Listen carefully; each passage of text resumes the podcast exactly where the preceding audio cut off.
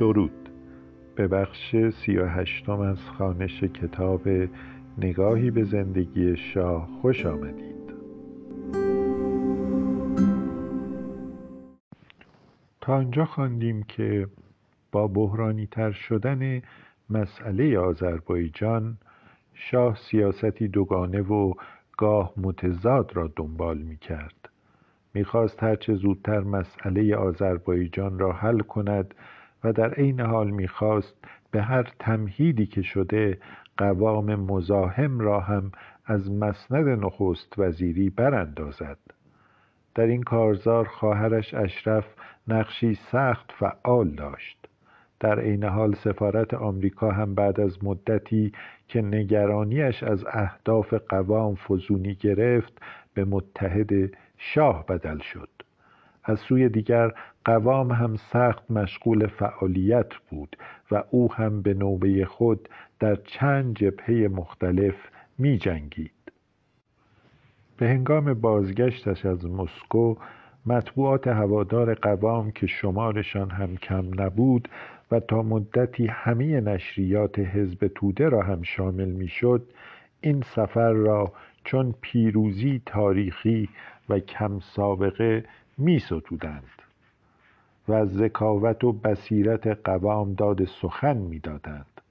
قوام هم با سفارت شوروی در تهران وارد مذاکره شد و هم به رغم مخالفت شاه هیئت بلندپایه از آذربایجان ایران را به تهران دعوت کرد و با آنها وارد مذاکره شد.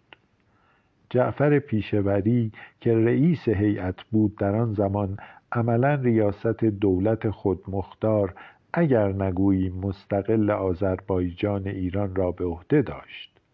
یکی از مهمترین نشانه های موفقیت سفر قوام به مسکو دست کم در اذهان عمومی خروج تدریجی نیروهای ارتش سرخ شوروی از آذربایجان بود. در مقابل پیشوری و دولتش هر روز بیشتر به سان دولتی مستقل عمل می کرد کابینه به ریاست پیشوری زمام امور آن خطه را به عهده داشت.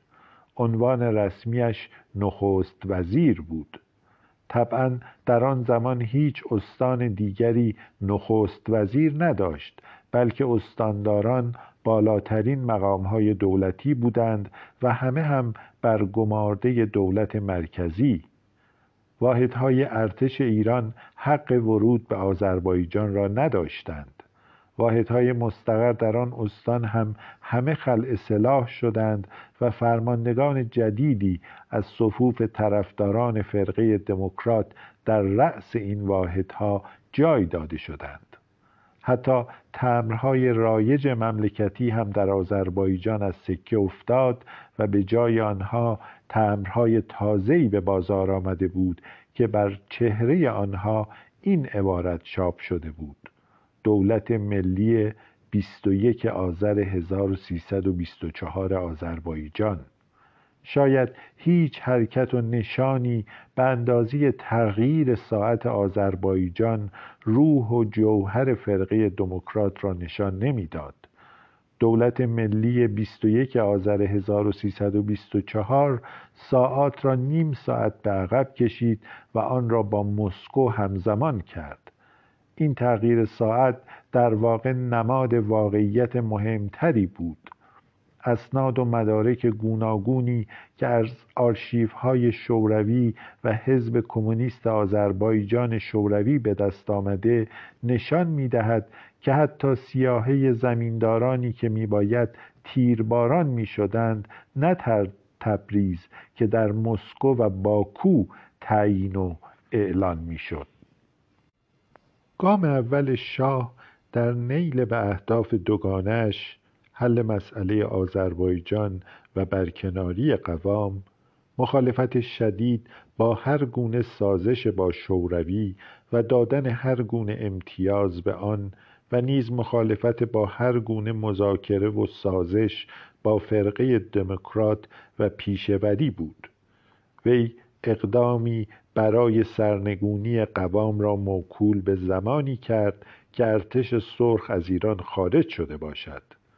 این واقعیت که قوام مزفر فیروز را به معاونت نخست وزیر و وزارت کار منصوب کرده بود و او را در عین حال در رأس هیئت ایرانی مذاکره کننده با پیشوری قرار داده بود کار مخالفت با این مذاکرات را برای شاه هم حیاتی تر و هم قاعدتا از لحاظ روانی ارضا کننده تر کرده بود.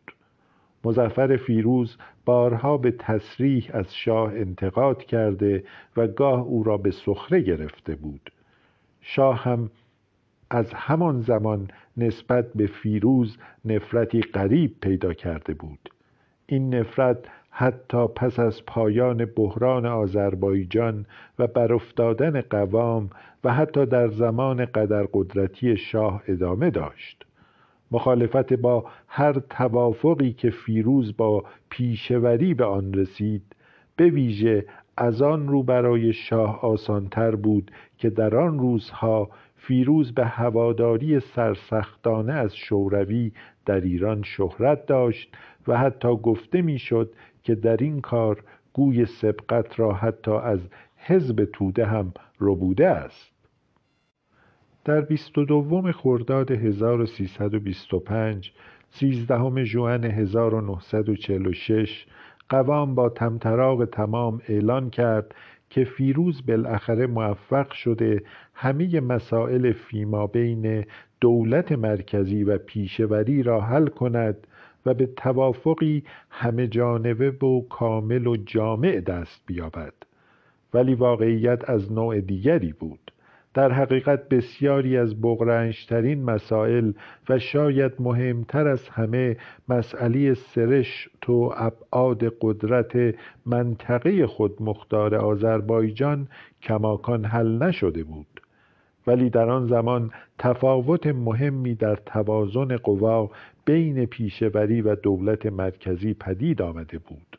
ارتش سرخ شوروی آذربایجان ایران را ترک گفته بود و لاجرم فرقه دموکرات و هوادارانش در موقعیت ضعیفتر و ضرب پذیرتری قرار داشتند.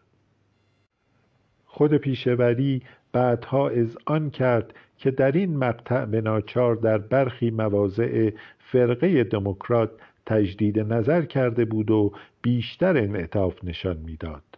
می گفت فشار های بزرگ بر شوروی یا به گفته پیشوری دوست بزرگ فرقه دموکرات در صحنه بین المللی موازنه قوان در ایران و آذربایجان را تغییر داده بود. واقعیت این بود که درست در زمانی که تهران مشغول مذاکره با فیروز بود پیشوری نامهای بلند از استالین دریافت کرد که در آن به لحنی سخت تند پیشوری را به بلند پروازی های خطرناک انقلابی متهم می کرد. در همین نامه استالین یادآور شده بود که ایران و آذربایجان در مرحله انقلاب نیستند می گفت ما هم دیگر نمی توانستیم نیروهای ارتش خود را در ایران نگاه داریم. دلیل اصلی همین بود که ماندن نیروهای ما در ایران به سیاستهای رهایی بخش ما در اروپا و آسیا زیان میرساند. انگلیس ها و آمریکایی ها به ما گفتند که اگر ارتش شوروی می تواند در ایران بماند پس چرا نیروهای انگلیس نباید در مصر، سوریه، اندونزی، یونان و نیروهای آمریکا در چین بمانند؟ ما هم بران شدیم که نیروهای خود را از ایران و چین بیرون بکشیم تا در عوض بتوانیم موج جنبش های رهایی بخش را در ممالک تحت استعمار به راه بیندازیم می‌توان حد زد که پیشوری از لحن تند و شماتتبار نامی استالین هم به وحشت آمد و هم تعجب کرد. ولی این واپسین درس او در مکتب واقع گرایی استالین نبود. به رغم همه مسائل به ظاهر لاینحل و بغرنجی که هنوز قوام و پیشوری برای آنها راه حلی سراغ نکرده بودند اما هر دو به دلایلی گوناگون محتاج بودند که به موقعیت و راهگشایی های اساسی در مذاکرات خود تظاهر کنند. پیشوری باید نشان می‌داد که در مواضع تند خود تجدید نظر کرده و رهنمودهای رفیق استالین را به مرحله اجرا درآورده است. قوام هم دست کم به دو دلیل مختلف محتاج حداقل تظاهر به پیشرفت در مذاکرات بود. از یک طرف در مسکو به استالین وعده داده بود که مسائل دولت مرکزی با پیشوری را حل خواهد کرد. به علاوه آنچنان که برخی از سفرای دول غربی در آن زمان گزارش کردند قوام به این نتیجه رسیده بود که تنها تا زمانی سر کار خواهد ماند که این مذاکرات ادامه پیدا کند. می‌دانست که شاه کمر به نابودیش بسته و در عین حال گمان داشت که تا زمانی که مذاکرات با استالین و پیشروی پیشوری به گونه نوید بخش در دست انجام باشند شاه به برکناری قوام دست نخواهد زد. به دیگر سخن تداوم مذاکرات به معنای بقایش بر مسند صدارت بود. شاه در عین احتیاط و در عین اینکه می‌خواست مسئله آذربایجان حل شود لحظه ای در تمهیدادش علیه قوام کوتاهی نمی کرد آیا به راستی اگر قوام و فیروز موفق می شدند با پیشوری به توافقی برسند راه را آنچنان که منادیان قوام می‌گویند برای آینده دموکراتیک در ایران فدرال میگشودند؟ آیا این توافق در صورت تحقق آنچنان که شاه و هوادارانش ادعا می کردند گام اول برای تجزیه ایران و به قول شاه تبدیل آن به ایرانستان بود؟ شاید نتوان هرگز به قطع به این پرسش های مهم تاریخی پاسخی قانع کننده داد. اما سرنوشت کشورهای اروپای شرقی و جمهوریهای دموکراتیکشان جای امیدواری چندانی برای فرجامی خوش در ایران باقی نمی‌گذارد.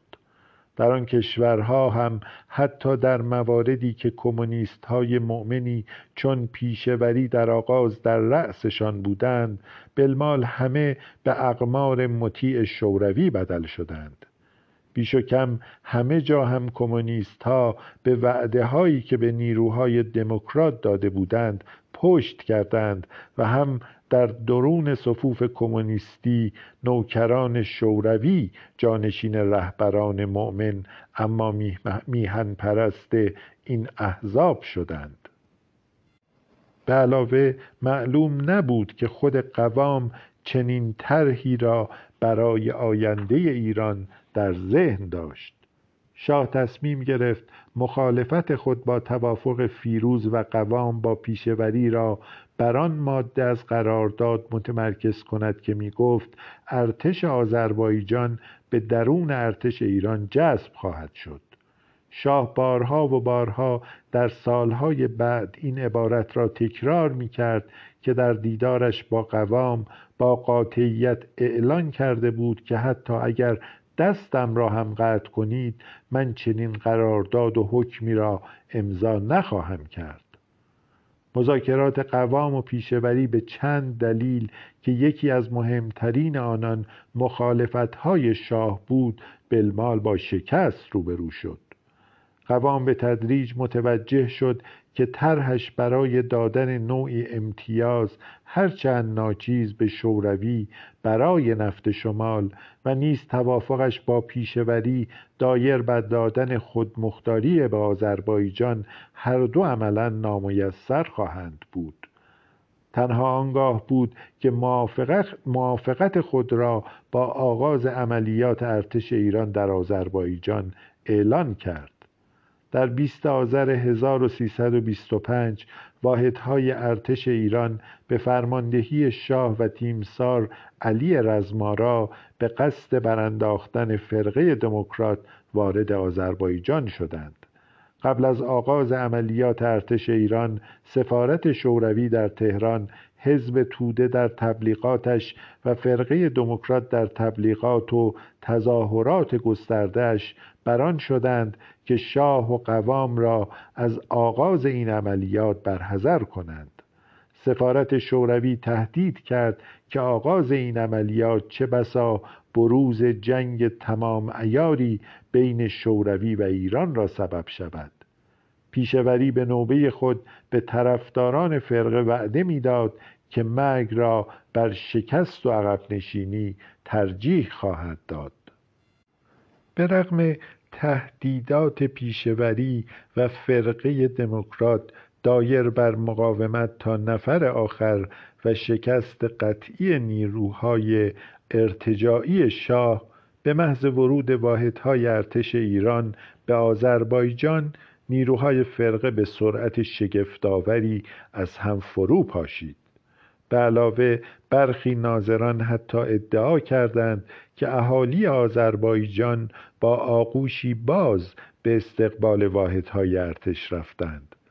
هر یک از این ناظران علت متفاوتی را برای این استقبال غیر مترقبه و فروپاشی به همان اندازه غیر منتظره ارائه می کنند برخی می‌گویند پیشوری و اطرافیانش افراطی بودند. برخی دیگر مدعیند بعضی از مشاوران پیشوری که از شهروندان آذربایجان شوروی بودند و خیل عظیم جماعتی که مهاجر نام گرفته بودند و همه, شهروند... همه شهروندان آذربایجان شوروی بودند که همراه ارتش سرخ به آذربایجان وارد شده بودند و منفور مردم بودند. به هر سو در عملیات ارتش ایران در آذربایجان واقعیت این است که فرقه دموکرات و نیروهای مسلحش زودتر از آنچه تصور می‌شد و عملا در کمتر از 24 ساعت شکست خوردند و تسلیم شدند. خود فرقه در ظرف کمتر از یک روز تسلیم شد. در صبح آغاز عملیات ارتش ایران رادیو و ارگانهای تبلیغاتی فرقه دموکرات از مردم خواستند به مبارزه و مقابله با مهاجمان اقدام کنند. ساعت هشت شب همان روز این ارگانها همه از مردم می‌خواستند که دست از مبارزه و مقاومت بردارند. تخمین زده می شود که در مرحله اول عملیات ارتش 500 نفر از دو طرف کشته شدند. روز دوم عملیات سفیر شوروی خواستار دیدار فوری با شاه شد. با خشم و عصبانیت وارد دفتر شاه شد و رسما خواست دولت شوروی مبنی بر پایان فوری مخاسمات را تقدیم شاه کرد. ولی حتی قبل از ورود سفیر شاه گزارش هایی مبنی بر تسلیم فرقه دموکرات دریافت کرده بود. شاه با غروری بر چهره و لبخندی بر لب گزارش مکتوب تسلیم شدن نیروهای فرقه را در اختیار سفیر شوروی گذاشت. برخی شهروندان تبریز در روایتی از اتفاقات آن روز ادعا کردند که به محض پخش خبر آغاز عملیات ارتش ایران مردم به شکلی اغلب خودانگیخته دفاتر و مراکز فرقه دموکرات را مورد حمله قرار دادند و گاه برخی از مقامات فرقه را دار زدند. گروهی که به ویژه منفور مردم بودند همان شهروندان روسی بودند و مردم به تلافی رفتار پرخشونت و اغلب پرتکبر این دسته نسبت به آنها خصومتی خاص پیدا کرده بودند و به تلافی همین کجرفتاری ها در آن ساعات اول هرج و مرج برخی از آنان را به دار آویختند. حتی پیش از این عملیات گاه مردم برای نشان دادن مخالفت خود با این مهاجران و سیاستهایشان به احتمامی ویژه بر بزرگداشت اعیاد شیعه برمیخواستند. در هر حال فشار غرب بر شوروی برای خروج نیروهایش از ایران را می‌توان اولین مرحله از آغاز جنگ سرد دانست. مورخان متعددی تأکید کرده اند که نخستین نبرد جنگ سرد در واقع در آذربایجان ایران بود. شاه هم در کتاب پاسخ به تاریخ می‌گوید دور از حقیقت نیست اگر بگویم جنگ سرد در ایران آغاز شد. سرکنسول آمریکا در تبریز در زمان بحران آذربایجان مدعی شد که حتی روز آغاز جنگ سرد را تعیین می‌توان کرد. می گفت جنگ سرد در چهارم مارس 1946 سیزدهم اسفند 1324 آغاز شد. درست در لحظه ای که پانزده واحد زرهی شوروی وارد خطه شمال ایران شدند.